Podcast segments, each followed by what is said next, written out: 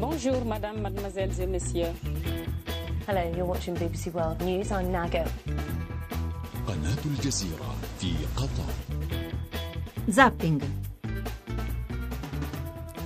Le 19.31 minuti, buonasera, bentornati a Zapping, eccoci di nuovo qui in questa nuova fase politica che vogliamo raccontarvi passo dopo passo. Un saluto da Giancarlo Loquenzi in studio per la puntata di questa sera. Molti ospiti, il tema centrale è quello della politica eh, vista sotto la lente dei sorprendenti risultati usciti dalle urne di domenica scorsa. Ospiti politici, commentatori, valuteremo quello che succede e cercheremo di capire quello che succederà.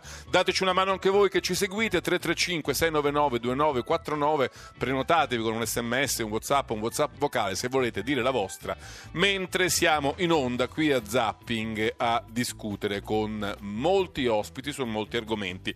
Parleremo infatti di politica, avremo ospite Pippo Civati eh, che eh, era uno dei candidati di eh, Liberi Uguali ma non è stato eletto. Con lui faremo un po' una valutazione eh, del, insomma, della performance di questa nuova creatura politica che in parte era anche frutto della scissione dal Partito Democratico. Poi avremo eh, Gianni Cooperlo, un ospite eh, politico anche lui, non era candidato, aveva rifiutato una candidatura, poi ne parleremo, ci spiegherà perché.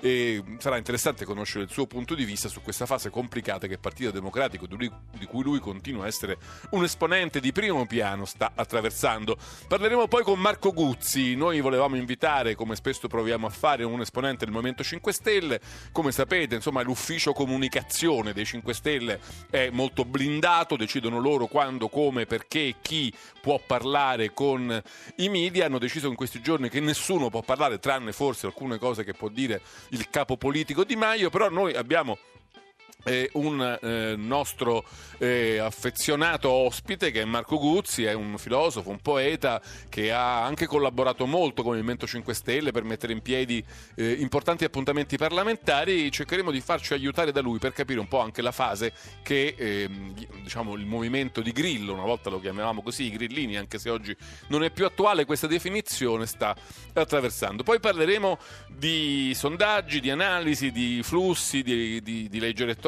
di procedure costituzionali. Avremo ospite Lorenzo Pregliasco di U-Trend, avremo con noi anche Michele Ainis, costituzionalista, ci faremo un po' spiegare quali sono i passaggi obbligati e quali sono invece diciamo, i margini di manovra della politica e delle istituzioni in questa fase.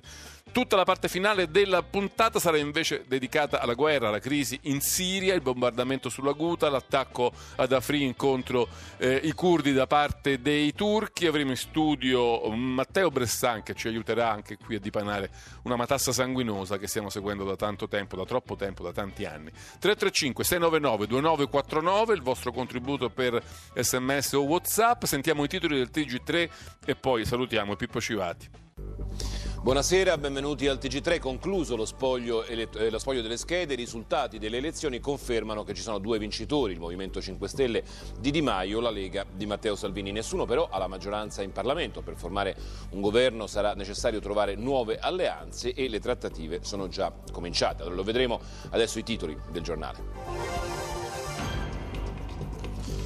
Dopo la sconfitta elettorale tensione tra i Dem, la sfida di Renzi, chi vuole l'accordo con i 5 Stelle lo dica in direzione. Calenda, mi iscrivo al PD per risollevarlo. Grillo sarà il capo politico a decidere con chi dialogare. Di Maio, confronto sui temi con gli altri partiti. Confindustria, assicurare un governo al Paese. I 5 Stelle non fanno paura. Salvini no ad accordi partitici, il centrodestra salirà insieme al Quirinale, aperti alla sinistra che guarda alla Lega. Berlusconi riunisce lo Stato Maggiore di Forza Italia ad Arcore. Tensione a Firenze dopo l'uccisione di un senegalese. La procura esclude il movente razziale, ma i connazionali protestano e chiedono chiarezza, spinte e insulti al sindaco Nardella. Ad aprile summit tra i leader delle due Coree. Pyongyang promette una moratoria sulle armi atomiche e chiede un dialogo con gli Stati Uniti. Trump, progressi possibili. Il calciatore Davide Astori è morto probabilmente per cause naturali. Questo è il primo responso dell'autopsia eseguita oggi. Nella procura di Udine dà il nulla osta per la sepoltura.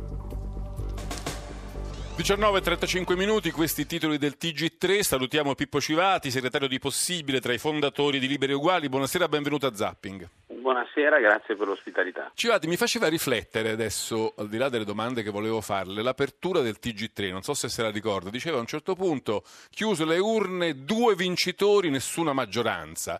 Beh, c'è qualcosa che non va in questo meccanismo, se produce due vincitori e nessuna maggioranza. No, beh, la cosa surreale è che ormai lo dicono anche quelli che l'hanno votato che questa è una legge elettorale pessima. Ma è tutta colpa della legge elettorale, que- questo strano No, impasse? beh, allora diciamo che la legge elettorale dà uno straordinario contributo anche ad allontanare i voti da chi l'ha fatta, perché questa legge era suicidaria e ha prodotto il risultato opposto, era stata fatta per ammazzare i 5 Stelle che appunto sono andati alle stelle, potremmo dire. Invece c'è un problema perché questo è un sistema tripolare, non essendosi riformati due blocchi a destra e a sinistra, ma essendo nato un movimento eversivo, da, tra virgolette, nel senso per cambiare radicalmente la politica, in mezzo questo porta a un impasse. Eh, in Spagna, ad esempio, ci sono due 5 Stelle, no? Podemos e quello di destra, Ciudadanos. Sì. In Italia, essendo ce ne sono uno, ovviamente rende Perché una legge elettorale che produce due vincitori ma nessuna maggioranza possibile lascia un po' perplessi in effetti, se questa, è, la- Esatto. se questa è l'analisi d'altro canto. O forse, o forse non ha vinto abbastanza nessuno perché insomma il centrodestra aveva una coalizione, no? i 5 Stelle invece non vogliono allearsi, quindi ci sono due elementi che la, la- la coalizione di centrodestra non ha comunque avuto la maggioranza nonostante tutto, nonostante anche un sistema che premiava al nord tantissimo la presenza della Lega, nonostante il risultato eccezionale della Lega, non ha vinto e dall'altra parte non ha vinto chi non si allea, quindi forse questo è un indizio di come si potrebbero cambiare le cose. Civati, parliamo un po' del risultato di Liberi e Uguali, è stato deludente mi pare, io ricordo dichiarazioni altisonanti, ci aspettiamo un risultato a due cifre e invece era a due cifre con la virgola in mezzo. Sì, questa era anche una mia battuta, ahimè, nel Sì. senso che ero stato un po' ero stato più, più pessimista, diciamo, soprattutto perché eh, si sentiva nel paese un'area che non, un'area che non aiutava il nostro campo, da- diciamo dal PD in qua. Eh, era abbastanza chiaro che prevalessero sentimenti di destra, c'è un detto tedesco che dice che dalle larghe intese si esce sempre a destra. Non so se sia vero, è successo in Germania, è successo anche qui, no? con una fortissima affermazione della destra di ogni tipo, perché anche i neofascisti hanno preso pochissimo, ma in realtà molto più di quando si sono presentati in altre occasioni. Quindi c'è un problema generale e poi probabilmente c'è stata un'incapacità nostra, forse tardiva no? nelle scelte in Parlamento e nel lancio della campagna elettorale di affermarci come forza riconoscibile. Ma Eravamo- fino al punto da mettere in discussione la scissione o quello resta diciamo, un, un faro per voi? No, ma quello era, anzi, meno male che c'era qualcuno a sinistra perché questo tracollo del PD che in larga misura è andato a Grillini, a, ri- a riprova del fatto che l'analisi fatta dal PD è molto deficitaria, perché se metà degli elettori del PD hanno votato i 5 Stelle, come dicono i flussi elettorali che abbiamo visto, forse qualche domanda me la farei. Eh, quindi la nostra presenza era sincera, nel senso che non ci saremmo alleati col PD, eh, ma di sicuro non è stata premiata. Ma l'hanno particolarmente maltrattata diciamo, nella, nella suddivisione dei collegi, visto che lei è tra i pochi big a non essere stati eletti, insieme a D'Alema d'altro canto però. eh. Sì, diciamo che sono l'unico big, se così si può dire, perché mi sento molto piccolo, ma che non aveva un bel collegio. Se ne sono accorti adesso. Eh, avevamo avuto una discussione come sta sulle liste, non tanto sulla mia posizione, ma su come sono state eh, organizzate e compilate. Eh, avevo ragione purtroppo. Io Ho letto- purtroppo ho sì. ragione a dare cattive notizie. Se avessi la capacità di Un pronosticare po', un po' successi, sarei- Cassandra, un po' Cassan- sarei ricchissimo se cassandresca come, come esatto. inclinazione. No, Eh, però Cassandra è una figura del pensiero critico molto importante che è stata Senta, mi ha colpito una dichiarazione di Gianni Melilla, deputato uscente del movimento del- sì, dell'articolo 1 MDP, Dem- Democratici e Popolari, che dice, tra le altre cose, molto duro, dice il dato di 118 pluricandidature, senza nessun rispetto per i territori della democrazia, riassume la vergogna di una gestione personalistica che è stata respinta dagli elettori di sinistra che non hanno riconosciuto capacità innovativa e democratica a progetto di liberi e uguali. È mm, insomma, un- uno che, che sta dalla vostra parte, insomma. Certo, eh, è arrabbiata e sul punto ha ragione, nel senso che io penso, penso nello stesso modo, penso che questo ci abbia indebolito, non avremmo fatto il 20%, ma magari qualcosa di più, sicuramente sì. Avevamo peraltro votato un regolamento che vietava le pluricandidature, vietava l'extraterritorialità dei candidati, invece? vietava le deroghe sui mandati, vietava un sacco di cose, invece sono successe. E questo è molto sbagliato, l'ho scritto anche stamattina sul mio piccolo blog, per spiegare proprio che le cose non si fanno bene, soprattutto quando in generale stanno andando male, le cose vanno fatte benissimo, altrimenti c'è il rischio di perdere consenso. Senta Civati, ma l'EU uh, regge, resiste a questa mh, trambata elettorale? Cioè lei prevede che la coesione un po' tra tutti i movimenti che l'hanno formato regga o rischia di sbriciolarsi? No, secondo Visto me che lei è bravo a dare le cattive notizie, vediamo se ce ne vuole Eh, dare. infatti, però gliene sto dando una buona, quindi non so se sarà vera, diciamo, si autodistruggerà. Eh, la, la notizia che secondo me si va avanti, bisogna farlo in un modo più democratico e più pluralista, evidentemente come diceva lo sfogo di Melilla, e non solo, bisogna provare a interrogare anche ciò che sta intorno a noi. Penso soprattutto a questo dibattito abbastanza surreale nel Partito Democratico che andava fatto dopo il referendum, hanno deciso di farlo dopo la seconda sconfitta, quella elettorale. Penso che ci sia quindi da riorganizzare l'Italia progressista, perché con questi numeri, pur no, rimanendo fermo, come diceva lei, alla sincerità, alla nettezza delle posizioni, bisogna saper aprire davvero una riflessione più larga di quello che possiamo esprimere ora. Questo penso. Non si tratta di fare accordizi e alleanze, si tratta di fare una grande riflessione su che cosa vuol dire essere a sinistra in questo paese nel 2018. C'è ancora una sinistra in questo paese? Sì? No? Secondo me sì. Alcuni hanno detto delle- che questo guardi, risultato eh, segna come dire, la rottamazione Ma sì, completa della sinistra in Italia, un po' come è successo con i socialisti francesi, con il PASOK in Grecia, in parte anche con i socialdemocratici Beh, sì, tedeschi. però sta- sta cioè è una crisi tre- generale europea, mm, occidentale oserei dire. Sì, è una crisi che però ha tante forme, tante di- diverse tra loro, nel senso che sono, che sono eh, casi nei quali ha vinto un'estrema sinistra come in Grecia rispetto a quella sinistra più riformista, casi nei quali c'è stato un crollo del Partito Socialista ma un uomo dell'area socialista si è trasfigurato come Macron. Secondo me, quando, guardi, non credo mai alle frasi definitive, non, no, all'ultima spiaggia, non c'è più la sinistra. La verità è io farei delle domande. Ci sono, ci sono persone che hanno. Scusi un secondo, mia figlia mi richiama all'ordine. Sì, l'abbiamo sentita. Ce la saluti. Eh, dammi un minuto tesoro, scusate questa è la vita in diretta come si dice. Sì. Eh, e però la cosa importante da capire è che per esempio in quel passaggio di voti dal PD, dal centro-sinistra ai 5 Stelle forse c'è una chiave, peraltro era una chiave che bisognava indagare nel 2013, ma siccome noi non facciamo mai, nonostante la retorica, le analisi del voto, quello che succede non ci riflettiamo, Ecco, quello è un punto di partenza, perché persone che si definiscono di sinistra, hanno sempre votato a sinistra, votano Grillo, sono, e metà del dibattito pubblico è dare ai grillini dei fascisti, no? perché queste sono le due, estremi- le due estreme letture, secondo me da qui bisogna ricominciare a ragionare. La fermo perché c'è una telefonata, Roberto da Bergamo, poi ci salutiamo perché sento che sua figlia la reclama. Roberto, buonasera. Eh, buonasera, Sì, parli pure. Eh, complimenti per la trasmissione. Volevo fare una domanda molto, molto precisa eh, a Civati. Sono un elettore più che quarantannale della, di- della sinistra storica, diciamo, dal PC, poi il DS, il PDS, finalmente il PD. E volevo chiedere se non ritiene che sia stato un errore quello suo e di altri fuoriusciti dal PD e poi di Leo di aver eh, indotto gli italiani e cercato di convincere gli italiani, come poi sono riusciti, a votare no al referendum. E se una risposta invece positiva al referendum non avrebbe potuto cambiare in qualche modo la storia del voto a sinistra e quindi la storia Eh, bella domanda. Roberto, grazie. C'è anche, Andrea da, c'è anche Andrea da Roma, c'è un po' di fila per Civati stasera. Sentiamo Andrea da Roma. Sì, eh, Buonasera. mi sentite? Sì, sì. Buonasera. Complimenti per la trasmissione. Grazie. Eh, presuppo- eh, per- faccio una, una premessa che ho sempre votato a sinistra e che stimo anche eh, Civati per la sua storia. Eh, però ehm, vorrei capire secondo lui come è possibile rifondare una sinistra se lui ritiene oppo- opportuno e quali sono stati eh, gli errori di quelle che è stata la compagine che lui ha scelto l'EU e uno spunto. Mamma mia, avete fatto delle domande che c'è bisogno dell'intera trasmissione, invece abbiamo un minuto e mezzo. Grazie Eh, sono- Andrea. Eh, Ok. sì.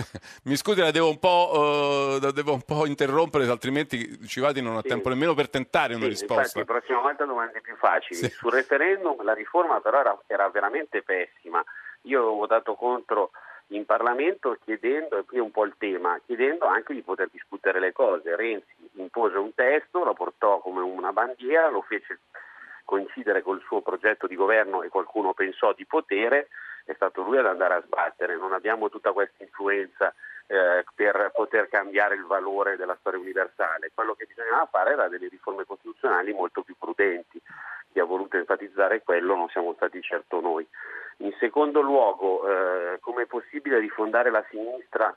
Ma sicuramente bisogna incominciare a farlo, questo è stato un primo passo perché per troppo tempo... Qual è stato un primo passo? Liberi uguali? Eh sì, questo è un primo passo, anche perché come sa le persone sono uscite dal PD. Passetto, diciamo, un passetto. Eh, un passetto, eh, ma sì, ma sai come un piccolo passo nella, nella giusta direzione, come dicevi. Esatto. No, beh, però fino a un anno fa l'unico che era uscito dal PD che aveva messo in discussione questo schema praticamente ero stato io, per essere chiari, lo dico senza presunzione, però c'è stato veramente un ritardo nella lettura di quello che stava succedendo da parte di molti. Abbiamo deciso di unirci proprio per evitare la polverizzazione il risultato poteva essere migliore. La ci dobbiamo fermare. Io la ringrazio molto, grazie per essere stato grazie con noi. noi. Grazie a voi dell'opportunità. Noi non ci fermiamo nemmeno un momento, salutiamo Gianni Cooperlo che facciamo intervenire in corsa proprio su questa questione, se c'è bisogno di una rifondazione della sinistra perché non se ne vede più diciamo, traccia in questo paese. Cooperlo, Partito Democratico, eh, rifiutata la candidatura a Sassuolo, poi ne parleremo, ma intanto mi risponda su questa questione che abbiamo trascinato da Civati in poi. Beh, intanto buonasera. Buonasera, certo, buonasera. Buonasera, grazie. Ma certo che c'è bisogno di ripensare, rifondare, rigenerare, poi si possono usare i termini più diversi, la sinistra, e forse va fatto con uno sguardo un po' più, più largo, ecco, non solo nel nostro paese.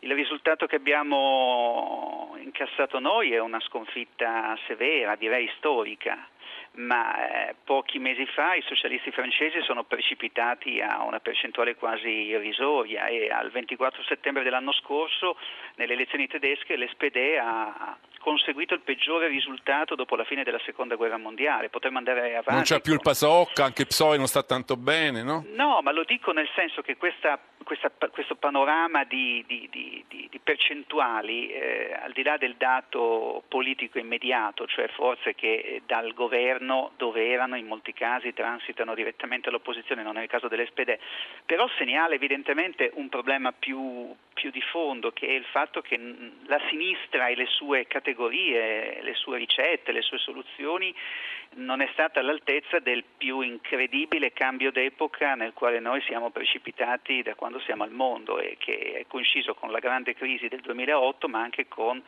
eh, novità che hanno investito e stanno investendo la vita materiale di milioni e domani forse miliardi di persone. penso a come cambia la vita quotidiana. Per, però Cupelo ha ragione, ha ragione Di Maio quando dice, lo ha detto in un discorso molto ben preparato l'altro giorno, noi non siamo né di destra né di sinistra, siamo opposti ideologici, questa è la politica di oggi, sui temi, sui programmi, basta rovellarci su da che parte sti stato, se, se, se sia destra o sia sinistra, la nuova strada è questa, è così, dobbiamo smettere di preoccuparci delle sorti della sinistra, dell'S maiuscola, della destra.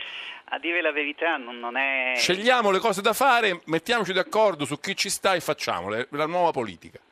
Sì, potremmo dire che c'è qualcosa di affine all'uomo qualunque dell'immediato dopoguerra, cioè non è eh, Di Maio, lo dico con tutto il rispetto che merita il, il leader, il capo politico del principale partito del paese che scopre eh, questo genere di interpretazione. Destra e sinistra sono categorie del passato, conta la concretezza, contano i problemi. Solitamente, io lo dico un po' per esperienza, un po' perché ci siamo formati su questo, quando c'è uno che si alza e dice destra e sinistra non esistono più, ad applaudire sono quelli della destra. Questo lo dice sempre D'Alema, mi pare anche. Non lo so, non lo, è la verità però, non so se lo dice D'Alema, ma se lo dice ha ragione a dirlo, perché... Eh... D'Alema dice chi dice non sono né di destra né di sinistra normalmente è di destra. Ma perché Questa è la sua versione. Perché tendenzialmente la destra non ha bisogno di una politica partecipata, di una politica organizzata e di un popolo che è in grado anche di mobilitarsi per difendere i propri interessi, i propri bisogni. La sinistra eh, di questo popolo ha un bisogno essenziale e, e, quando divorzia da quella dimensione, quella del suo popolo di riferimento, come è accaduto purtroppo in questa occasione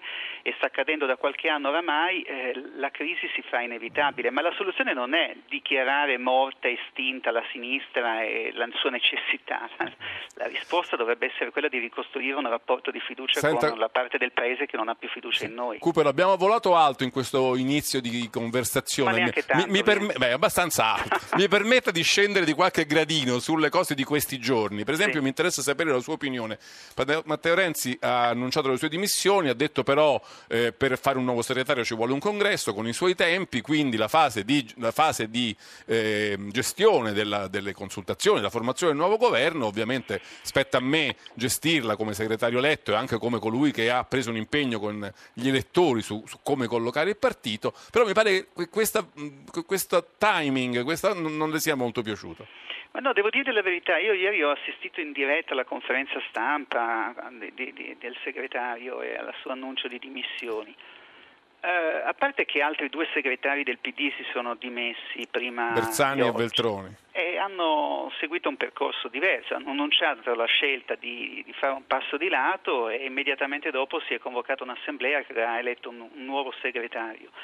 eh, per poi portare questa comunità al congresso. Eh, ma la cosa che più mi ha colpito nella conferenza stampa di Renzi ieri, al di là dell'aspetto delle dimissioni, che umanamente io considero un gesto di grande dignità e rispettabile, è il fatto che nella mezz'ora di conversazione, anzi di monologo con i giornalisti, lui ha messo in fila una serie di critiche eh, verso il governo Gentiloni, Troppo verso il Quirinale eh, che non ci ha fatto votare nel 2017, verso i 20 milioni di italiani che hanno bocciato la riforma costituzionale con la quale invece avremmo avuto un esito diverso, il che è molto probabile, io votai sì, eh, senza dire nulla rispetto a, al come ci, ci si deve interrogare su un esito, eh, un risultato che rappresenta la, la sconfitta storica più grave che, che il PD nella sua breve vita, dieci anni, che comunque sono comunque dieci anni, e la sinistra nel suo insieme ha inanellato nel corso della storia recente.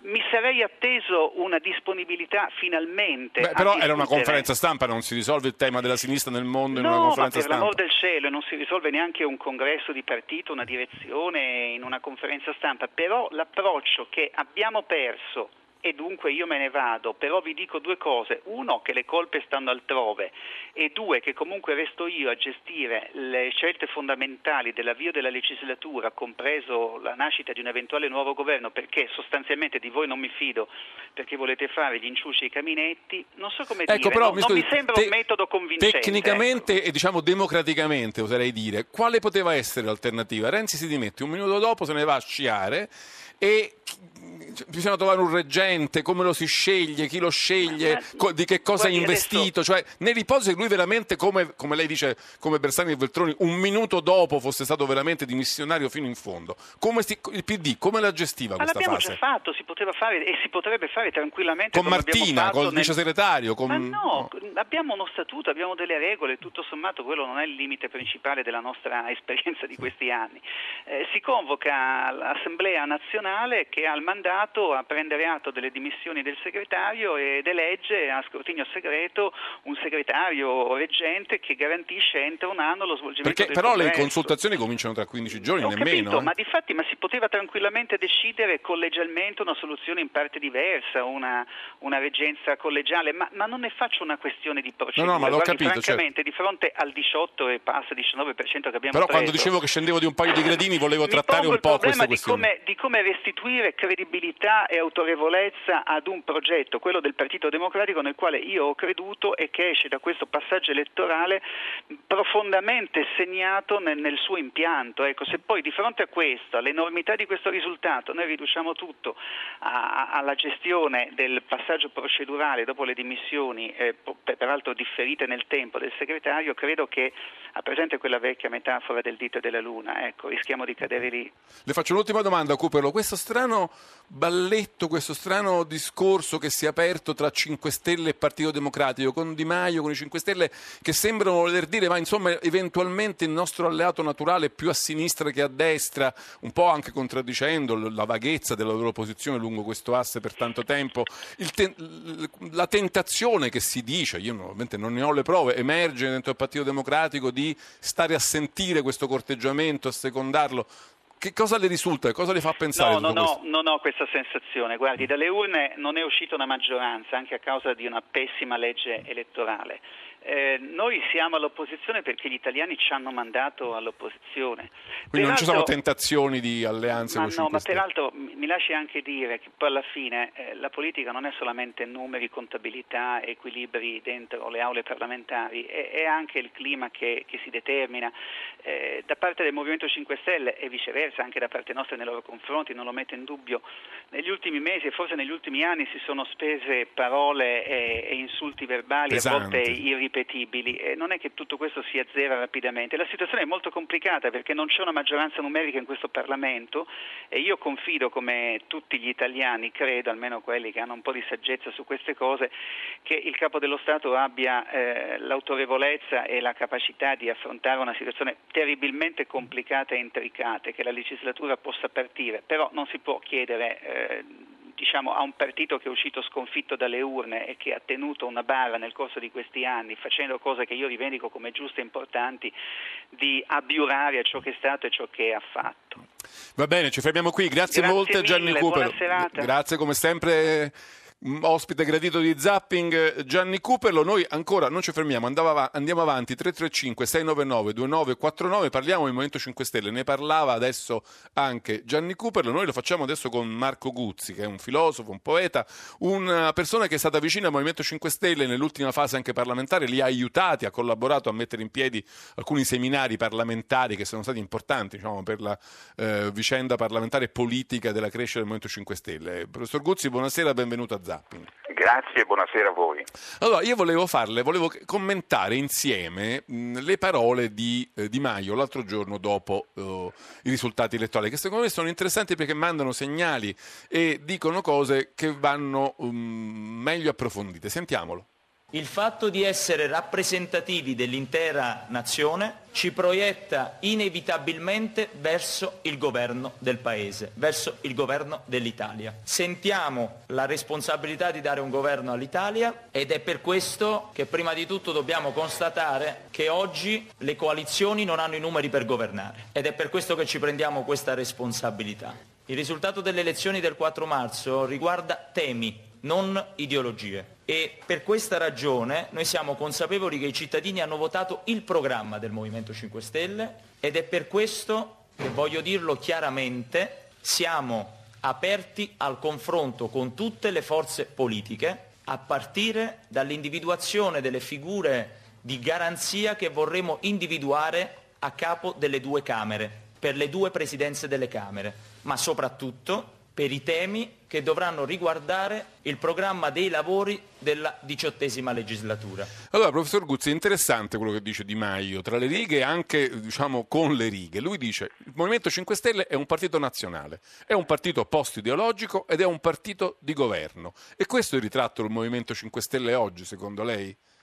Ma io credo di sì, credo che il Movimento 5 Stelle abbia rappresentato una grande speranza di rinnovamento radicale che gli italiani avevano nel cuore, ma in un certo senso avevano anche rinunciato a, a vedere come una realtà possibile. Il Movimento 5 Stelle ha ridato questo senso di un grande cambiamento possibile cioè di un moto rivoluzionario democratico, assolutamente, non violento, assolutamente, questo va molto sottolineato secondo me perché non c'è stato un solo episodio di violenza in tutti questi anni e questo è abbastanza singolare no? per un movimento che comunque aveva mh, un'espressione anche di rabbia, di giusta. Beh, anche- diciamo qualche, qualche manifestazione, l'assedio a Montecitorio, no? qualche, qualche piccola Sì, ma- strappo ma diciamo, non- di carattere... tutto, tutto non violento, Sì, sì, no, assolutamente sì. non violento, assolutamente non violento, direi gandiano, certo delle forme di protesta sicuramente, ma non- la violenza è rifiutata radicalmente e questo è molto importante e questo è anche molto post-novecentesco. Quindi anche questo è un altro elemento che ha detto Di Maio, questa natura post-ideologica che secondo me è fondamentale. Noi siamo stanchi, secondo me, almeno una gran parte degli italiani, ma forse degli europei, della dialettica comunismo-fascismo che, che ha colorato... Ecco, anche noi avevamo poco fa ospiti, prima Pippo Civati, poi Gianni Cooperlo, molto impegnati nell'idea di come rifondare la sinistra perché ce n'è bisogno, perché l'Italia ne ha perso la fisionomia. Probabilmente Berlusconi a destra riflette nello stesso modo come rilanciare il centrodestra. Di Maio dice destra e sinistra è roba diciamo, che va nel cestino della storia, mi pare di capire. Io non direi il cestino, ma certamente negli archivi, eh, con tutto il rispetto, quindi senza voler buttare niente, ma non c'è alcun dubbio che i concetti... Citavo Reagan, no? il dustbin of history. ma certo, ma voglio dire, la sinistra e la destra sono concetti che, come sappiamo, nascono durante la rivoluzione francese e si sono ampiamente esauriti. Oggi abbiamo una grande confusione fra su cosa significhi sinistra e cosa significhi destra in Europa, cioè voglio dire i partiti di sinistra socialisti sono al collasso più totale di identità, non è un problema elettorale, è un problema filosofico, cioè non sanno giustamente, ma non è che è una colpa, cioè non sappiamo più che cosa voglia dire per esempio progredire, no? il progresso. Cioè, Sappiamo poco progresso? anche cosa voglia dire conservare, che cosa c'è da Bravo, conservare. Esatto, bravissimo, è proprio così. Che cosa conservare? Come conservare? Quindi io credo che anche per questo il Movimento 5 Stelle potrebbe diventare una sorta di eh, esercitazione pilota a livello europeo, perché è il primo grande movimento post-ideologico, post-novecentesco, che infatti riesce a raccogliere voti sia a sinistra che a destra, ma in una sintesi, almeno questa è la speranza, eh, intendiamoci, c'è molto da lavorare, però la- quella che ha attratto gli italiani, insomma il 32, il 33%, è secondo me anche a livello non del tutto consapevole questo odore, direi questo profumo di novità che ci fa uscire da stanze mefitiche del Novecento che molti continuano a volere frequentare e che per fortuna sono ormai ridotti allo 0,5%. Professore, la fermo un momento, professor Guzzi. Alex dal Friuli, buonasera, prego. Sì, buonasera, salve.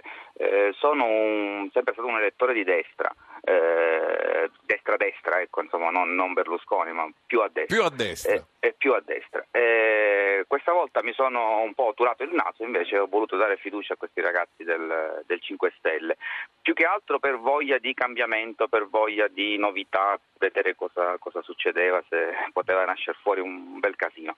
Ora eh, non so se questa cosa sia una bufala o meno, ma mm, a Cooper lo poco fa chiariva, insomma, non mi vorrei ritrovare di nuovo il PD al governo, ecco, insomma, sarebbe una beffa gravissima, gli italiani il PD non, non lo vogliono più. Eh, Va bene, grazie contando- Alex. Anche se qualcuno al governo, assieme ai 5 Stelle, se i 5 Stelle vogliono andare davvero al governo, ci dovrà essere. Tra l'altro, professor Guzzi, a me ha incuriosito una fase di questo dibattito subito, di questi giorni, di queste ore, sempre che sia vero, ma è questo io quello che ho colto da qualche diciamo, spiraglio di cose dette dal Movimento 5 Stelle e da altri. Eh, ho, ho come l'impressione che il Movimento 5 Stelle in questo momento si senta più congeniale ad un dialogo con la sinistra che con la destra. Adesso sto smentendo tutto quello che abbiamo detto fino adesso, però se capisco bene, non so se lei me lo può confermare, mi sembrano più interessati ad aprire una discussione con un PD magari post-renziano o derenzianizzato piuttosto che guardare a Salvini, a Berlusconi, eccetera. Cioè una scelta di campo ideologico sembrano, almeno in questa fase, accennarla. Ecco, anche qui io credo che noi dovremmo mm, capire meglio che il Movimento 5 Stelle ha anche da questo punto di vista una sua originalità. Il Movimento 5 Stelle, io credo, non farà alleanze con nessuno, cioè farà quello che ha detto Di Maio, ha detto da- in tutta la campagna elettorale, continua a dire sempre la stessa cosa. Non si faranno alleanze, si farà una proposta su dei punti, il governo è quello che è già stato presentato, quindi non ci saranno scambi di poltrone, è una terza repubblica, è un modo diverso di fare politica, un modo... Si fa fatica a capire, diciamo, uno che è nato e cresciuto tra- come me, per esempio, dalla prima e seconda Repubblica, faccio fatica un po' a capire la, la- la situazione in cui si chiedono dei voti di sostegno a un governo, a una forza politica X, e se questa forza politica X chiede, che so, un ministro, un sottosegretario e un intervento sul programma perché gli sta a cuore un certo argomento che non trova nel programma dei 5 Stelle, tutto questo sia impedito, ma i voti li si vogliano comunque. indubbiamente. Forse ragiono in maniera un po' antiquata, non lo so, però No, no, no, io penso che per quanto riguardi i punti del programma ci sia la flessibilità di un accordo, cioè si potranno stabilire insieme 4-5 punti, anche non messi, eh, ma non in contraddizione eh, chiaramente eh, con, con, con aggiuntivi, diciamo, non Esattamente, alternativi. Esattamente, ma perché quello che non si capisce ancora, ma intendiamoci, non è che non lo capiamo, è proprio una cosa nuova, è che il Movimento 5 Stelle mette in discussione l'intera idea di potere politico che noi abbiamo sempre vissuto. Qui si vuole ridimensionare il concetto di potere politico, si vuole ridimensionare profondamente il potere economico su quello politico, per cui si fanno le campagne elettorali con pochi soldi, non si hanno finanziatori, il, il portavoce Di Maio adesso finirà i, i, suoi cinque anni e va a fare la, la sua vita privata, quindi non c'è attaccamento al potere. Questo, fa, questo sempre fatica. se funziona, diciamo. Eh, questo, questo, è quello su cui è, è, nato, dico. è nato, e continua Quindi programma funzionare. flessibile, però per esempio squadra di governo che sia al centro-destra che sia al centro-sinistra a sostenere il governo, prendere o lasciare, quella è. È sicuramente così, tant'è vero che è una squadra di governo che non è dei 5 Stelle, la maggior parte sono persone che vengono da, da fuori del movimento, perché l'intento del Mi movimento... aspettavo di vedercela in quella lista, professore. Beh no, ma allora si vede che lei non mi conosce. no, so. Io faccio politica, ma la faccio a livello del pensiero e a livello spirituale. Cioè... Eh, no, non che non ce ne sia bisogno di pensiero o di spiritualità anche in politica, quindi sarebbe no, stato... No, no, no, ma io, il mio compito eh, è quello di cercare di dare delle, de, dei suggerimenti, di contribuire anche al lavoro istituzionale, ma facendo quello che so fare. Insomma, io non so amministrare, non so, eh, so cercare di aiutare l'elaborazione di un Chissà se quei ministri in quella lista stanno amministrare. Però purtroppo ci dobbiamo fermare. Ci risentiremo sì. presto, professore, che è sempre molto interessante ascoltarla. Grazie anche per me. Grazie. Tanti auguri per la trasmissione e ai vostri ascoltatori. Grazie per essere stato a Zapping. Ci fermiamo solo il tempo delle notizie del TG1, poi saluteremo Michele Ainis. Berlusconi, io sono il regista del centrodestra, dobbiamo avere l'incarico, Salvini alle consultazioni, la coalizione sarà unita. Renzi, staremo all'opposizione, no agli estremismi, chi la pensa diversamente lo dica, Calenda, mi iscrivo al PD, Gentiloni ringrazia. 5 Stelle Di Maio guarda a sinistra, punto di partenza resta il programma, Grillo, possiamo adattarci a qualunque cosa. Corea alla svolta di Kim, negoziati con Seoul pronto a coinvolgere gli Stati Uniti e fermare i test nucleari, Trump, progressi possibili. A Firenze tensione dopo l'omicidio del senegalese, in centinaia fronteggiano la polizia e il sindaco spintonato, poi le scuse. La morte di Astori per l'autopsia il cuore ha rallentato fino a fermarsi, al Franchi le lacrime dei compagni tornati ad allenarsi. Filmati storici e testimonianze nel docufilm Pertini il combattente, diretto da Graziano Diana e Giancarlo De Cataldo. Non c'è libertà senza giustizia sociale, diceva il presidente più amato dagli italiani. 27 minuti, titoli del TG1, eccovi di nuovo a Zapping 335 699 2949. Salutiamo Michele Ainis, costituzionalista, eh, giornalista, saggista. Buonasera, benvenuto a Zapping. Buonasera, buonasera. Ma, eh, professore, ha scritto un romanzo, visto che è uscito Risa, un romanzo per i tipi della nave di Teo. Alleggeriamo l'avvio della discussione, ci dica un po', si è messo a fare il romanziere? Eh, per la verità sono recidivo, ne avevo scritto uno nel 2012 di cui il mondo non si è accorto granché. Vediamo Privilegium, se... qual era? Si chiamava Doppio Riflesso. Ah, doppio riflesso. Una, eh, ma questo invece è una viaggia sul filo della memoria e, e sulle intermittenze della memoria che mh, non riguardano direttamente la politica ma forse anche sì, perché no. Ah, quindi se lo si legge si scopre che qualche addentellato con le vicende politiche c'è? Eh, ma c'è sempre. C'è sempre, ma la politica si occupa di noi e noi di lei, non c'è scampo. Sì, sì. nostro malgrado. Professore, riflettevo all'inizio della puntata con... Ehm, con Civati e con eh, Cooper, i nostri ospiti, sull'apertura eh, del TG3 che diceva questa frase, voglio sottoporgliela. Eh, dalle urne sono usciti due vincitori ma nessuna maggioranza per formare un governo. Dicevo, è una cosa strana che succeda un fenomeno di questo. Due vincitori e nessuna maggioranza. Bastava un vincitore per avere una maggioranza invece. Sì, ma in realtà era già accaduto nel 2013. Nel 2013 mh, c'era però poi si è trovata la maggioranza. Si è trovata perché si è staccata una costola che era quella di Alfano dal, dal PDL, come si chiamava allora, Forza Italia, e quindi c'è stato un sostegno parlamentare al Partito Democratico che non sarebbe stato autosufficiente, quantomeno al Senato, alla Camera sì perché aveva un super premio di maggioranza. E, ehm, quindi insomma, se di Terza Repubblica vogliamo parlare, io il battesimo di questa Terza Repubblica lo situerei nella scorsa legislatura, quando da un sistema che era bipolare, eh, quello della Seconda Repubblica... Qui c'eravamo già ten- dentro la terza e non ce ne eravamo resi conto appieno. La terza che cos'è la terza repubblica? È in fondo riveduta e corretta è di nuovo la prima, cioè è il primato del diritto parlamentare, della forma di governo parlamentare e questo significa che il voto è naturalmente importante, ma è importante anche il dopo voto, e cioè eh, la capacità di coagulare un consenso in Parlamento e quindi di stipulare delle dei patti di coalizione tra i partiti, in Germania voglio dire ci hanno messo sei mesi ma ci sono riusciti, in Italia la volta scorsa è avvenuto in modo un po' più opaco, cioè attraverso degli... Nonostante gli streaming dell'epoca, ma comunque sì. Sì, no, nel senso che ci sono stati 566 cambi di casacca. Ah no, certo, questo...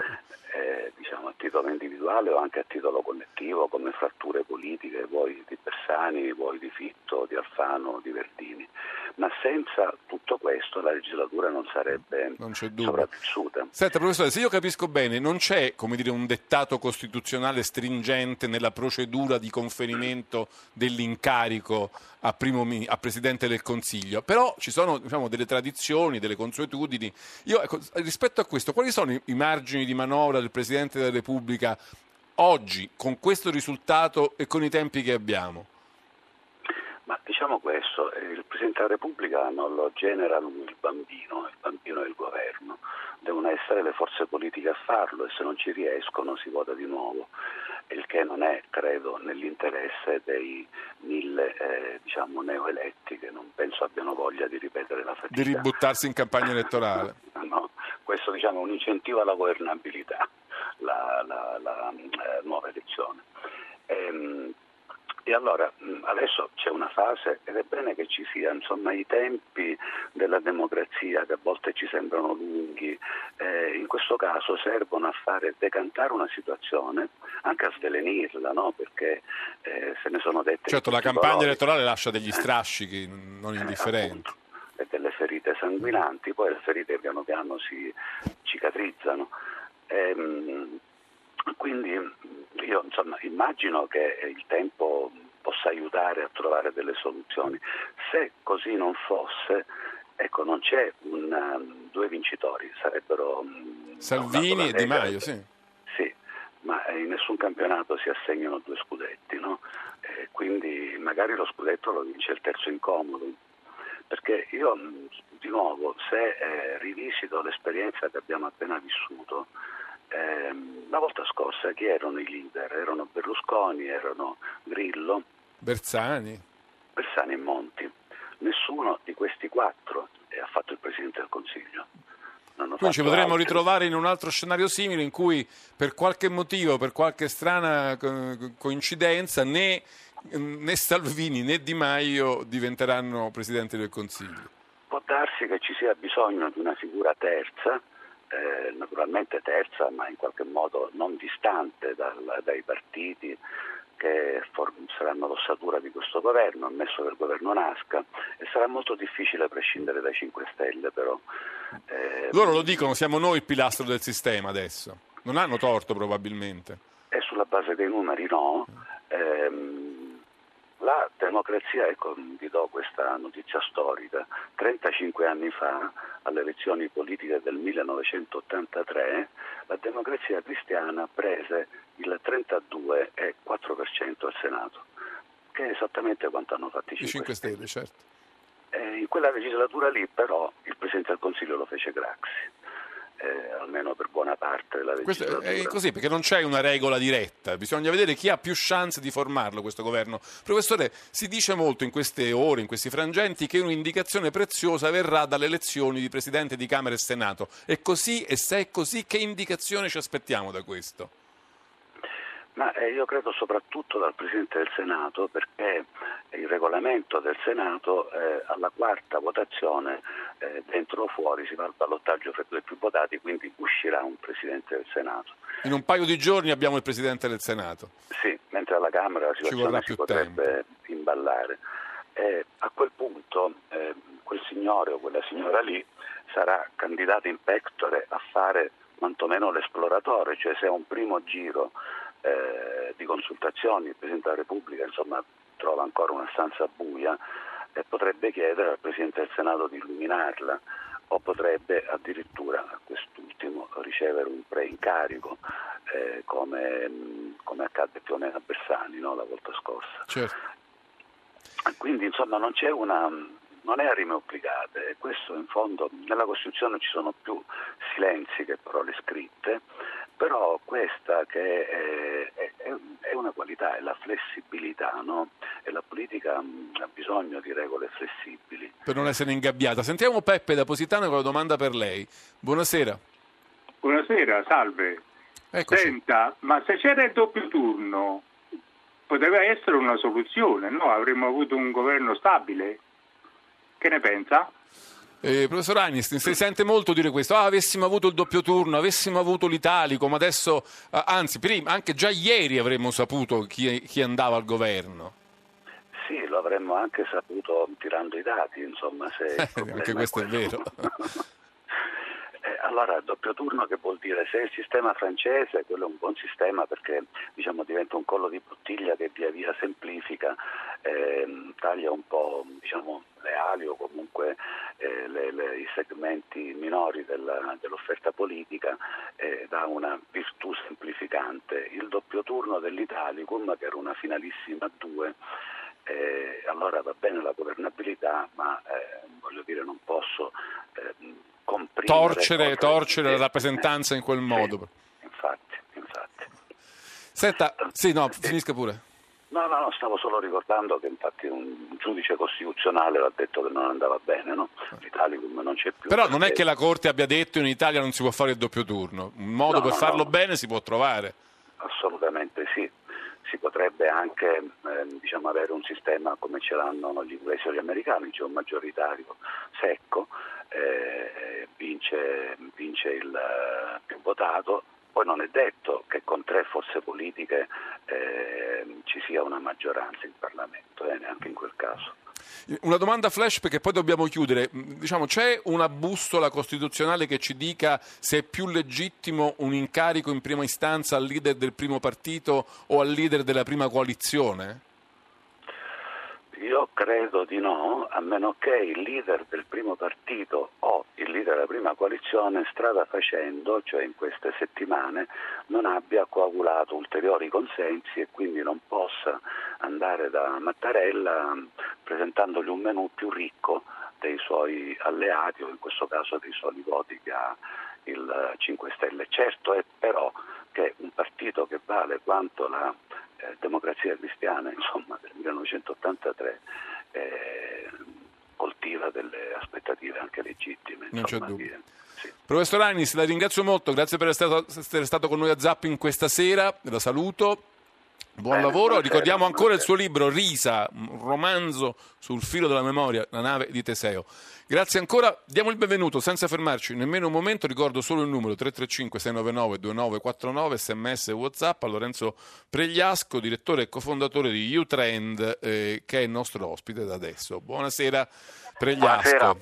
Beh, insomma, Utrend ha lavorato instancabilmente fornendo una massa di dati, diciamo, a noi osservatori, giornalisti, durante tutta la fase della campagna elettorale, durante e dopo, insomma, veramente impressionante. E io vorrei chiederti, eh, Pregliasco, eh, di farci una specie di spremuta di tutte le cose che avete imparato, capito, eh, raccontato e dirci quali sono i, i due o tre, mi rendo conto che è difficile, elementi che ci ricorderemo di queste elezioni. Beh, è un compito difficile e non solo per il sonno accumulato in questi ultimi due giorni. Però Eh, ecco, i- le- come dire, proprio i trend, per, per citare Sì. parte, vo- che, che sono quelli di fondo e che sono nuovi, che abbiamo scoperto, se ci Sì, sono. sì. Ma secondo me una cosa molto interessante è stata la dinamica data dal nuovo sistema elettorale, no? con eh, la presenza di una campagna di fatto nazionale sulle liste e insieme di una campagna locale con i candidati dei collegi. Eh, e la prima cosa che si può dire è che i candidati dei collegi hanno pesato meno eh, di quanto ci si potesse attendere, io direi anche per una questione di tempistica molto breve della campagna. Senti, ma eh, molti dicono che se noi avessimo avuto un sistema più maggioritario e meno proporzionale, oggi avremmo un governo. Ma è così. Mettiamo in ipotesi che fosse ribaltato il rapporto, un terzo proporzionale e due terzi uninominale. Sarebbe cambiato il risultato? In realtà no, cioè con, con, i dati che abbiamo avuto, che abbiamo avuto domenica eh, non avremmo avuto una maggioranza neanche con un sistema interamente uninominale, eh, nel senso che se vediamo i dati dei collegi il centrodestra ne ha vinti 111 su eh, 232, secondo le nostre stime, perché il Viminale deve ancora assegnarne alcuni, eh, cioè un pochettino meno della metà. E quindi anche se fossero stati tutti soltanto collegi, un sistema all'inglese, con questi voti eh, una maggioranza assoluta non ce l'avremmo avuta. Quindi diciamocelo, lo dicevamo prima anche col professor Ainis, eh, in un sistema tripolare come quello che si è venuto formando in Italia, solo un eh, sistema a doppio turno con ballottaggio garantisce un risultato certo sulla governabilità.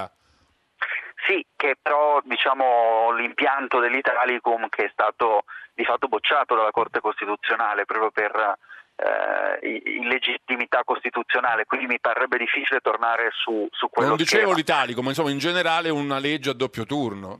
Che, che... Sì, eh, tendenzialmente sì, con anche qua una, una misura di cautela che ci vuole, nel senso che dobbiamo anche interrogarci se sia il sistema elettorale a dover fornire a ogni costo una maggioranza in, in qualunque sistema. Se, no, se non politico. si rischia una, una, diciamo, una torsione troppo forte della, del, del, quadro politico in quel caso, certo. Esatto, esatto. Senti, eh, due, dare cifre in radio non è mai semplicissimo, però per capire quanti, quanti deputati e quanti senatori mancano al Movimento 5 Stelle o al centro-destra per raggiungere una maggioranza che voti la fiducia ai loro rispettivi eventuali governi? Ma alla Camera il centrodestra sta intorno ai 260 seggi alla fine, eh, che non è poi lontanissimo da quello che ci si poteva attendere alla vigilia, forse un pochettino sotto, eh, perché il centrodestra ha strappato dei collegi al centrosinistra nelle, nelle zone rosse, ma li ha persi quasi tutti nel sud a vantaggio del 5 Stelle. Quindi al centrodestra ne mancano una cinquantina abbondante sono tanti, eh? alla Camera, sono tanti, sono tanti. Diciamo, Come diceva qualcuno, non, so, non si trovano sul libero mercato ecco, per, per intenderci. sì, diciamo, sarà, sarà, complicato, sarà complicato, ma nulla, nulla, si può escludere, nel senso che dobbiamo anche pensare all'incentivo comunque personale certo. che neoeletti no, hanno a rimanere. Si sono appena seduti sul loro scranno e quindi è difficile aver voglia di andarsene. Sì, peraltro con eh, una quota importante di neoeletti nel 5 Stelle eh, rieletti per la loro seconda legislatura e che quindi in caso di elezioni magari tra un anno vedrebbero consumate le, due, le, le proprie due legislature. Per il divieto e... del doppio mandato. Esatto, certo. che precludono una nuova... Ai 5 Stelle ne mancano ancora di più. Di... Al 5 Stelle sì, perché la Camera sta eh, poco sotto i 230, tra i 220 e i 230, quindi gliene mancherebbero diciamo, una, una, una novantina per arrivare a una maggioranza assoluta. È per questo che in fondo il vero risultato del voto di domenica è che una maggioranza senza almeno un pezzo del 5 Stelle o della Lega è praticamente impossibile. Senti, rispetto alle cose che avevate valutato e eh, monitorato durante la campagna elettorale, ti ha sorpreso più il risultato del Movimento 5 Stelle, al di là delle cifre, dei numeri che venivano dati dai sondaggi, o il risultato della Lega che ha superato Forza Italia? Eh, tutte e due, nel senso che erano, eh, erano tutti e due fenomeni eh, che, che, in parte erano stati misurati ma che non sono stati colti del tutto. Eh, diciamo che poi nel, dire, il quadro macro era stato preso correttamente, mi sembra di poter dire, cioè un Movimento 5 Stelle nettamente primo partito, il centrodestra prima coalizione ma non, eh, non, non, con maggioranza e il Partito Democratico in flessione. I trend macro erano stati presi tutti. Eh, Diciamo che forse tra le due cose mi ha colpito un po' di più la Lega sopra Forza Italia, che segna anche un passaggio no, un po' epocale certo. eh, di, di, di Anche se Berlusconi oggi ha detto faccio i miei complimenti a Salvini ma resto io il regista del centrodestra, che segnala che le cose in quella coalizione non sono ancora diciamo, sedimentate, consolidate. Anche perché in realtà Forza Italia non è che sia andata male in assoluto, nel senso ha fatto poi il 14% che non è molto diverso da quello che ci si aspettava, eh, è stato veramente il boom della Lega e direi anche la debolezza dei centristi di Noi con l'Italia UDC ad aver poi accentuato no, questa ridefinizione degli equilibri, perché diversamente con un dato con lo stesso dato di Forza Italia poteva anche arrivare primo partito nel centrodestra. È stato la Lega che ha fatto veramente un boom, soprattutto con dati molto sorprendenti nelle regioni ex rosse che rosse non sono più. Senti, Di Maio diceva siamo un partito nazionale, ha ragione quando lo dice o invece come si vede diciamo, dalle cartine colorate che girano questi giorni sono un partito meridionale?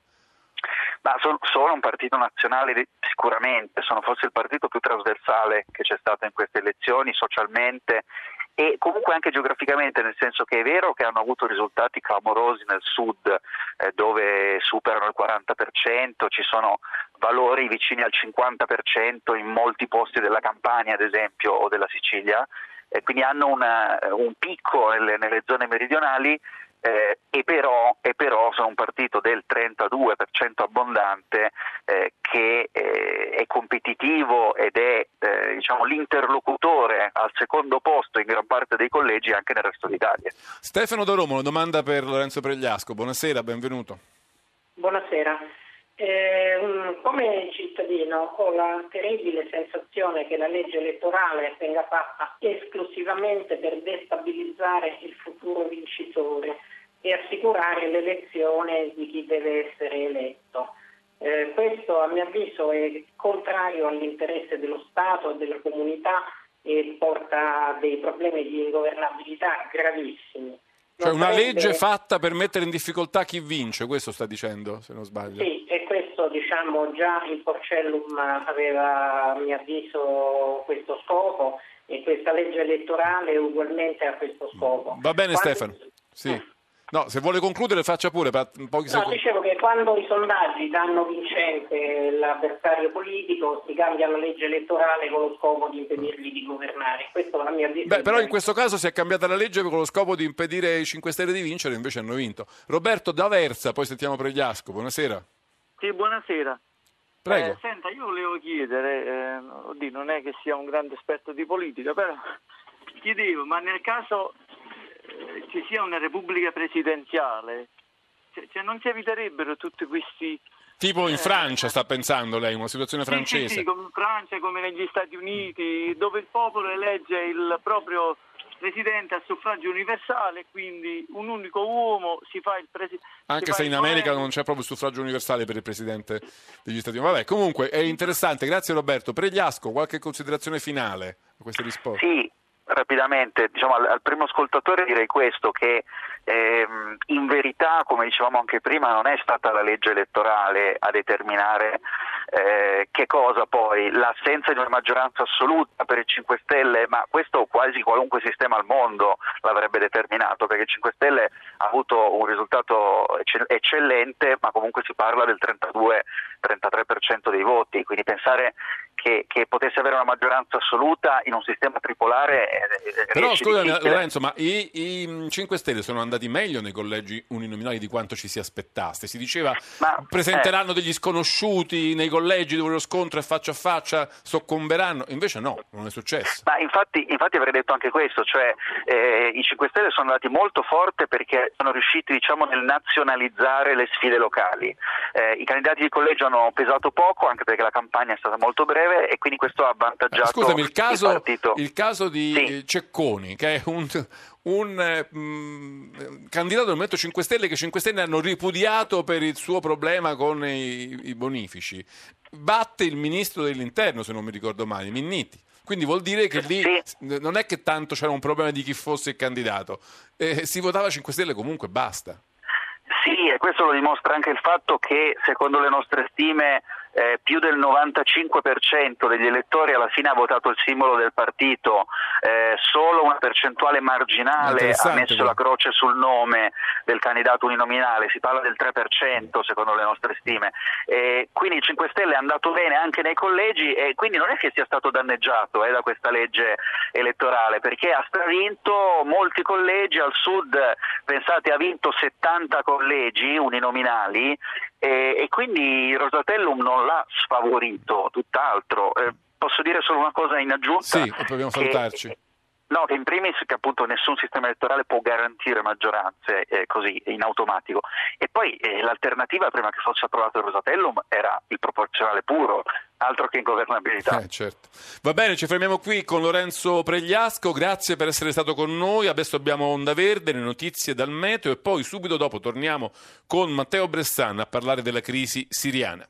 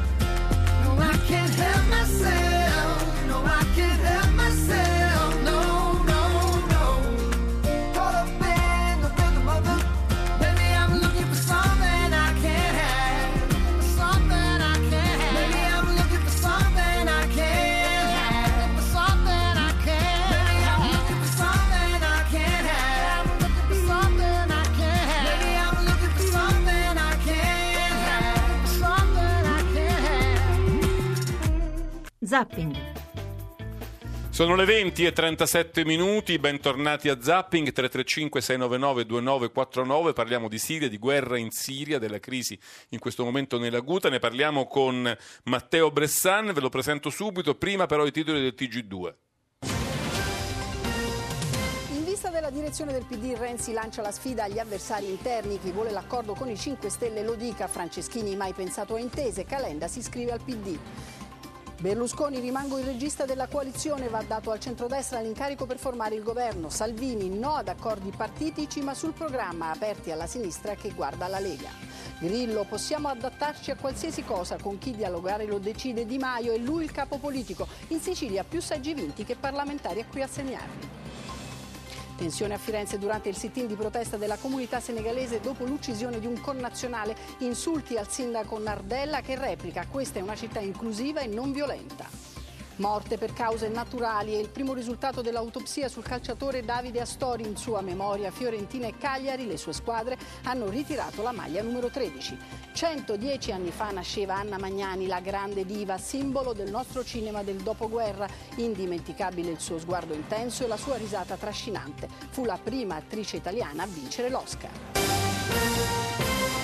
20 e 38 minuti, do subito il benvenuto a Matteo Bressan, che è analista presso la NATO Defense College Foundation, docente alla SIOI e alla LUMSA e autore assieme a Domitilla Savignoni di un volume appena uscito, di un libro appena uscito, Siria, il perché di una guerra, edito da Salerno.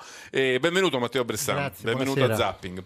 Allora, mentre mi preparavo a questa nostra conversazione, pensavo tra me e me che faccio fatica a credere possibile che noi dopo quanti? Sette anni ancora stiamo a parlare della guerra in Siria, stiamo ancora parlando di Bashar al-Assad, di quello che fa, di quello che decide, del modo in cui dispone del suo popolo, del suo esercito, quando per molti anni ci siamo detti è finito, i suoi giorni sono contati, la comunità internazionale l'ha abbandonato, come può resistere ancora, è il momento di cambiare, è il momento di cambiare regime e invece dopo sette anni è ancora lui a tirare le fila, è ancora lui a bombardare le sue stesse città, è ancora lui a fare stragi di civili, è ancora lui di cui non sappiamo come liberarci. Come è possibile? Beh, perché sostanzialmente il conflitto siriano in questi sette anni si è evoluto, si è evoluto e sono cambiate le condizioni da una protesta interna nata per motivazioni sociali ed economiche e anche politiche.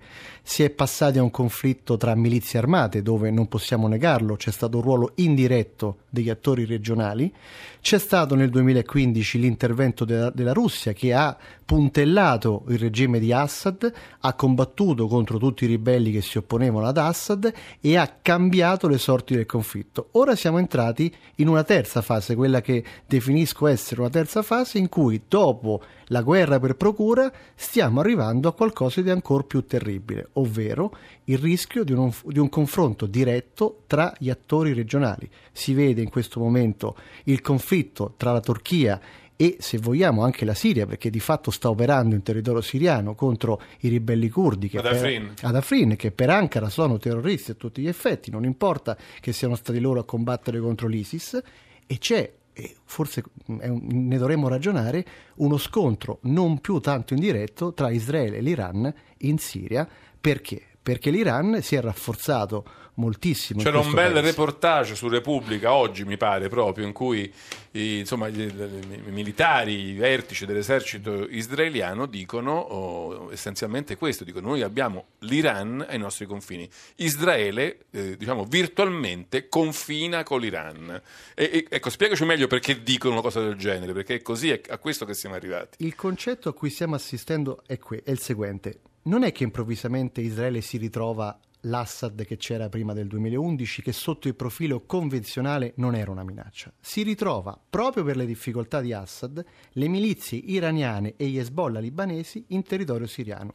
E Israele mi teme e ha già dimostrato che ci sono delle installazioni militari iraniane all'interno della Siria e questa è la linea rossa chiara che Israele ha mandato a tutti, lo ha mandata anche a Mosca e Washington lo scorso settembre quando ha condotto dei raid, gli unici riconosciuti dal governo israeliano contro obiettivi iraniani per spiegare che l'accordo tra la Russia e Washington su quello che era il cessate il fuoco non tutela la sicurezza di Israele. Il segno di quel F- F-16 abbattuto dopo che non accadeva da, credo, da- dall'82, da, insomma, da più di vent'anni, è il segno anche quello di una guerra che ha cambiato, che ha cambiato configurazione. E, e la- e il cambio di configurazione è quello che teme Israele, ovvero che eh, Assad, ma soprattutto le milizie sciite iraniane e gli Hezbollah, abbiano portato nuova tecnologia in grado di eh, limitare e far sì che anche Israele sia vulnerabile. E per questo ritiene Però questo paradossalmente è la conseguenza, ce lo siamo forse anche detti in un'altra nostra conversazione, è la conseguenza, se vogliamo, della sconfitta del califfato, della sconfitta di ISIS e della sua presenza territoriale. Una volta che ISIS è andato via, in quel vuoto tra Iran, Ira- tra Iraq, Siria, no? si è creato un, un vuoto in cui le potenze regionali adesso possono scontrarsi. È assolutamente così, perché una volta che è uscito di scena lo Stato islamico, sono ri- rimerse le vecchie tensioni e sono due. La guerra de- della Turchia contro i curdi per evitare la nascita di uno, Stato semiautonomo, una regione semiautonoma, e l'ingresso dell'Iran nella Siria ed ecco il motivo per il quale Israele ritiene che di fatto ora l'Iran confini con Israele. Veniamo però alla crisi umanitaria che in questi giorni ha eh, l'Aguta come epicentro. Che cosa sta succedendo lì? Perché una cosa io non capisco. Qualche giorno fa, pur con qualche diciamo, sorpresa, io ho letto una dichiarazione in cui si diceva la notizia e i titoli erano Putin ordina una tregua ad Assad. Basta bombardamenti, apriamo un corridoio dalle, dall'una del, pomeriggio fino alle 4, insomma era una cosa un po' anche quella diciamo non sicuramente sufficiente, ma comunque la Russia ordinava una tregua, eppure nemmeno questo ordine ha funzionato. Che cos'è che che, che non va, che non ha, nella catena di comando, perché fin tanto che noi ci siamo sempre detti, ormai è Putin che governa la situazione, la guerra, ma se è lui stesso a dire ci vuole una tregua, perché poi non ci si riesce? Eh, qui c'è una riflessione da fare. Eh, le agende politiche della Russia e dell'Iran in Siria non coincidono. Divergono, Sono simili, ma divergono su alcuni punti. Eh, c'è un problema di identificazione di quelli che sono i ribelli. Mosca spesso ha anche aperto il tavolo di Astana a dei gruppi ribelli, legittimandoli. Per Assad tutti i gruppi ribelli presenti a Ghouta sono terroristi. Questo è un problema che eh, chiaramente fa sì che non si possano applicare tregue e fino a quando Assad ritiene che quelle milizie siano ribelli è Cioè in questo legittim- nemmeno Putin può fermare la sua aviazione dal bombardare. perché è evidente, è evidente che riconoscere questi, questi gruppi fa sì che di fatto poi il regime deve anche dialogare con queste milizie. Quindi fin quando li riconoscerà come terroristi sarà molto difficile imporre alla- ad Assad una tregua, ma soprattutto sarà difficile alla Russia da uscire, attenzione, dal pantano siriano. Perché Putin aveva annunciato il ritiro a È, dicembre. caduto un aereo con 30 morti aereo, ma si parla Forse di un incidente. sì, un incidente, però comunque sono 30 Certo, morti russi 30 morti in territorio dicono- siriano, non è una cosa che... Ci dicono che le vittime russe dall'inizio dell'operazione del 2015 sono 90, un numero relativamente limitato, morti in battaglia e per incidenti, ma inizia a essere difficile per Mosca uscire da questo conflitto. Ecco, quindi niente tregua, ma quando eh, Assad, i suoi portavoce, la sua stampa dice noi non possiamo smettere di bombardare perché da, da Ghouta bombardano Damasco, dice una cosa vera? Allora, bisogna subito chiarire che la veridicità delle informazioni che arriva da quel campo di battaglia è oggetto, la- purtroppo, È volatile, È volatile. Sono sette anni che ragioniamo su quello che avviene, su chi, chi spara, chi è in grado di fare che cosa. Proprio in, que- in quel sobborgo c'è stata la grande eh, il grande dramma dell'attacco chimico nel 2013. Verificare naturalmente questo tipo di notizie è difficile se non si è lì.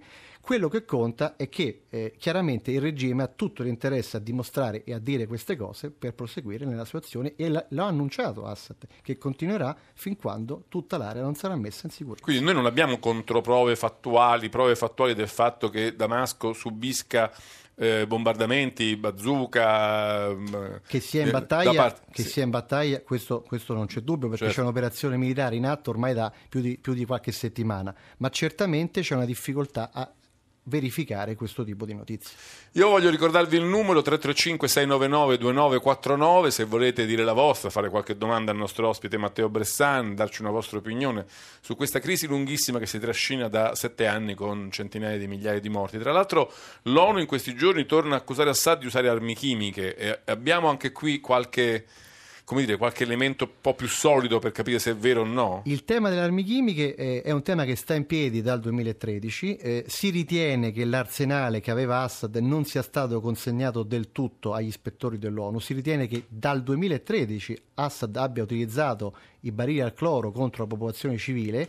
Abbiamo video e molte immagini che girano sui social, abbiamo molte inchieste che so- sono state fatte a livello internazionale, ma anche qui è una continua eh, contrapposizione di tesi, documentazioni con anche filmati e video che spesso in passato hanno dimostrato anche di essere falsi. Certamente il tema delle armi chimiche resta e il sospetto che possa essere stato utilizzato inizia a essere sempre più forte. E, e continua a essere forte anche il sospetto che fossero state utilizzate nel 2013, quando si superò la famosa linea rossa di Obama, no? Ma il tema, il tema della linea rossa e di quella vicenda è un tema che sotto il profilo militare lascia dei dubbi, nel senso che in quella fase, bisogna ricordarlo, c'erano degli ispettori dell'ONU presenti in Siria per verificare attacchi chimici avvenuti precedentemente e spesso si è detto che compiere un attacco sarebbe stato proprio un boomerang da parte di Assad, cioè non c'erano le ragioni ammesso che non ci sono ragioni per compiere quel tipo di atti, ma non c'era una ragione militare per compiere un attacco che avrebbe poi scatenato, come in parte ha scatenato, una indignazione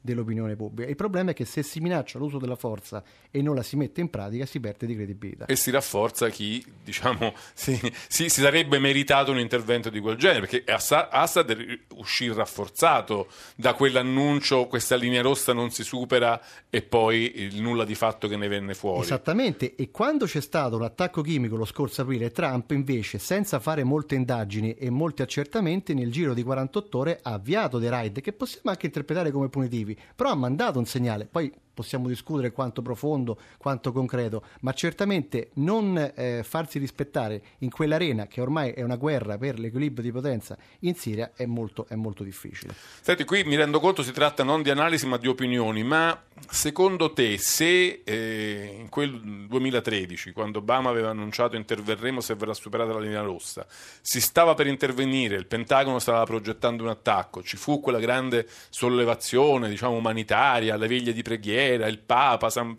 la piazza San Pietro piena, non intervenite, la pace deve vincere sempre. Ecco, se tutto questo non fosse accaduto e invece si fosse deciso di procedere all'attacco così come è stato progettato, oggi le cose sarebbero molto diverse o no? Sarebbero migliori o no? Beh, non c'è dubbio che noi dobbiamo porci una domanda. Siamo convinti che Obama avesse veramente intenzione di compiere domanda, un raid cioè. dimostrativo o qualcosa di più eh, importante? Questa è la prima questione. La seconda questione è certo, perché quando i russi sono intervenuti in Siria nel 2015, Assad era veramente alla corda. Nel 2013 effettivamente... Perché fu, lì, fu proprio in quel momento che Putin disse sono io l'uomo della pace, sono io quello che evita l'attacco, sono io quello che frena gli ardori di Obama, sono io quello che interloquisce con Papa Francesco e blocco questa ipotesi orribile della guerra. Non solo, però sono passati poi quattro anni sono la guerra è passati ancora quattro anni e c'era anche un Consiglio di sicurezza dell'ONU spaccato con il veto della Russia e della Cina contro una possibile decisione che sembrava all'epoca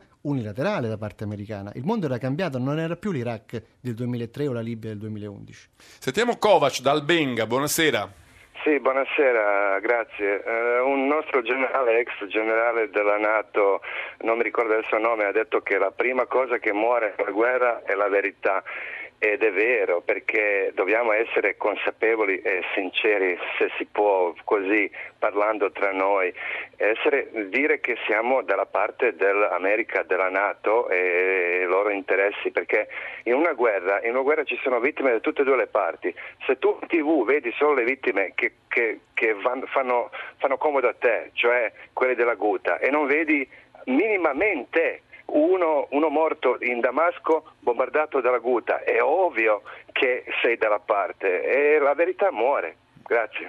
Grazie Kovac. Che cosa si può rispondere? È evidente che nella guerra insomma, la, la disinformazione è uno degli elementi consustanziali delle parti in guerra, però insomma possiamo anche distinguere dopo tanti anni diciamo, da alcuni dati di fatto e da altre e invece più dalla propaganda, no? Ma che ci sia stata una guerra dell'informazione in Siria, questo, su questo nessuno ha dei dubbi. Che ci siano stati eh, dei social media, eh, dei profili Twitter utilizzati anche in maniera scientifica per diffondere false notizie, questo è un dato di fatto. Che ci siano state violenze da tutte le parti altrettanto vero, se no non staremmo a raccontare la storia dell'ISIS, di Al-Qaeda che ha, ha, avuto un ruolo importante, ma certamente il regime ha le sue responsabilità ed è evidente che se si bombardano dei quartieri ci sono i danni e le vittime civili e gli innocenti. Su questo nessuno nega che ci siano stati scontri come tutte le guerre civili, anche se questa chiamarla civile con tutti i combattenti stranieri è un po' un eufemismo, questo nessuno lo nega, è evidente.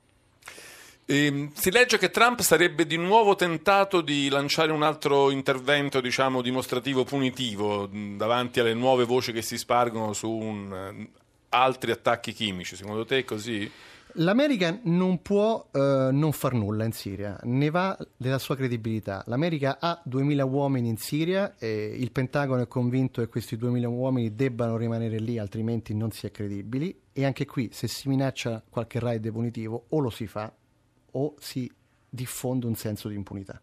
Ma secondo te Trump eh, che idea si è fatto di questa crisi? Cioè, come, come, pensa di poterne uscire, di poterla risolvere? Trump ha fatto intendere chiaramente che nel momento in cui è entrata la Russia in questo conflitto è la Russia che deve risolvere il problema. Trump ha dichiarato che è la Russia che ha sfasciato la Siria e la Russia che la deve ricostruire.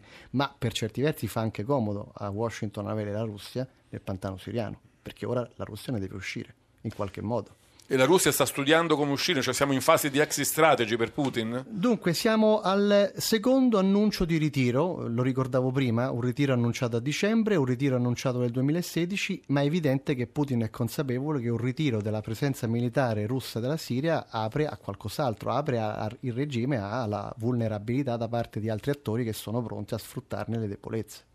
Senti Matteo Bressan, mettiamo un momento la nostra lente sulla crisi invece ad Afrin e cerchiamo di capire quali sono gli attori coinvolti quali possono essere le conseguenze eh, in prospettiva diciamo, di un acuirsi di, di quel quadrante di crisi. Beh, in quel quadrante abbiamo eh, il secondo conflitto che ha ben poco a che vedere con le proteste iniziali del conflitto siriano. Lì parliamo chiaramente di un'operazione militare in corso dal 20 gennaio da parte delle forze armate turche contro i miliziani curdi che operano in quella zona. Gli stessi che abbiamo applaudito e che abbiamo diciamo, salutato come eroi quando combattevano in maniera molto coraggiosa e a rischio di sacrifici e di vite umane, ce ne sono state tante tra i curdi, contro ISIS. Contro l'ISIS. I combattenti curdi sono, stati, eh, sono state le uniche forze che in quel momento anche gli Stati Uniti avevano contro l'ISIS, ma per Ankara sono sempre stati a tutti gli effetti dei combattenti terroristi. Ora qual è il problema? È che in questa fase la Turchia vuole evitare che questa- queste aree sotto il controllo dalle milizie kurde possano in un certo qual modo eh, produrre una propria autonomia rispetto allo Saldarsi con i curdi in Turchia. saldarsi, quello sarebbe proprio lo scenario peggiore, Peggiore per loro, sì. Erdogan. E che cosa stanno facendo? Stanno cercando di chiedere aiuto ad Assad, che in qualche modo, bisogna ricordare, i curdi di Siria non erano riconosciuti minimamente dallo Stato siriano. Va ricordato che nel 2011 Assad non si impegnò militarmente contro le proteste kurde per concentrarsi contro tutte le altre forme di protesta e quindi per certi versi hanno beneficiato di un disinteresse di Assad e sono gli stessi curdi che nel 2016, quando la Turchia ha abbattuto l'aereo russo, eh, Mosca ha utilizzato come strumento di pressione contro Erdogan, fa- facendo aprire addirittura un ufficio di rappresentanza ai curdi di Siria per premere, non ci dimentichiamo quella fase, Erdogan Certo. accusato di comprare petrolio dall'ISIS e curdi siriani invitati a Mosca a parlare della propria autonomia. Quindi dice non è una cosa strana che i curdi di Afrin abbiano chiamato in aiuto le truppe di, Assad. di Assad. Assolutamente no. Cioè, Perché sono- rientra in quella logica che... Rientra in quella logica se ci ricordiamo che nel 2011, quando scoppiarono i- le prime proteste, Assad do- dovette fare una scelta. Con quali unità militari difendere il, il paese dove c'erano crisi reali? I curdi non erano un problema reale. Ma a che punto è a questo punto la frizione tra truppe turche e truppe siriane? E fino a che punto può arrivare? Beh, dobbiamo ricordarci due cose. La prima è che i turchi sono già entrati in Siria nel 2016 e, e- Sono e- stati lasciati fare. sono stati lasciati fare, al di là di qualche protesta sostanziale. Fin tanto che le forze regolari di Assad non si scontrano con la Turchia e quindi, non ce lo dimentichiamo mai, con un paese nato, la situazione ancora forse può essere ripresa. Bene, ci dobbiamo fermare. Io ringrazio molto Matteo Bressan per essere stato con noi. Eh, Vi ricordo il suo libro, appena uscito in libreria, Siria, il perché di una guerra, Salerno editrice, eh, con eh, Domitilla Savignoni come coautrice. Noi fermiamo qui questa puntata di Zapping. Grazie ancora a Matteo Bressan, ci Grazie risentiremo presto. Dico purtroppo perché quando ti chiamiamo vuol dire che le cose in Siria continuano ad essere mh, sanguinose e drammatiche. E, mh, grazie a tutti, grazie a Giovanni Benedetti e Valeria Riccioni in redazione, grazie a Leonardo Patanè che è il nostro regista, alla parte tecnica questa sera ringraziamo Stefano Catini e Tommaso eh, Margiotta. Io ora vi lascio con eh, Ascolta si fa sera, con il GR1 e poi con Zona Cittadini. Vi do appuntamento a domani per una nuova puntata di Zapping. Intanto potete risentire questa su www.zapping.rai.it o sulla nostra applicazione Rai Play o potete mandarci una mail su zapping.rai.it. Un saluto a tutti da Giancarlo Loquenzi, appuntamento a domani.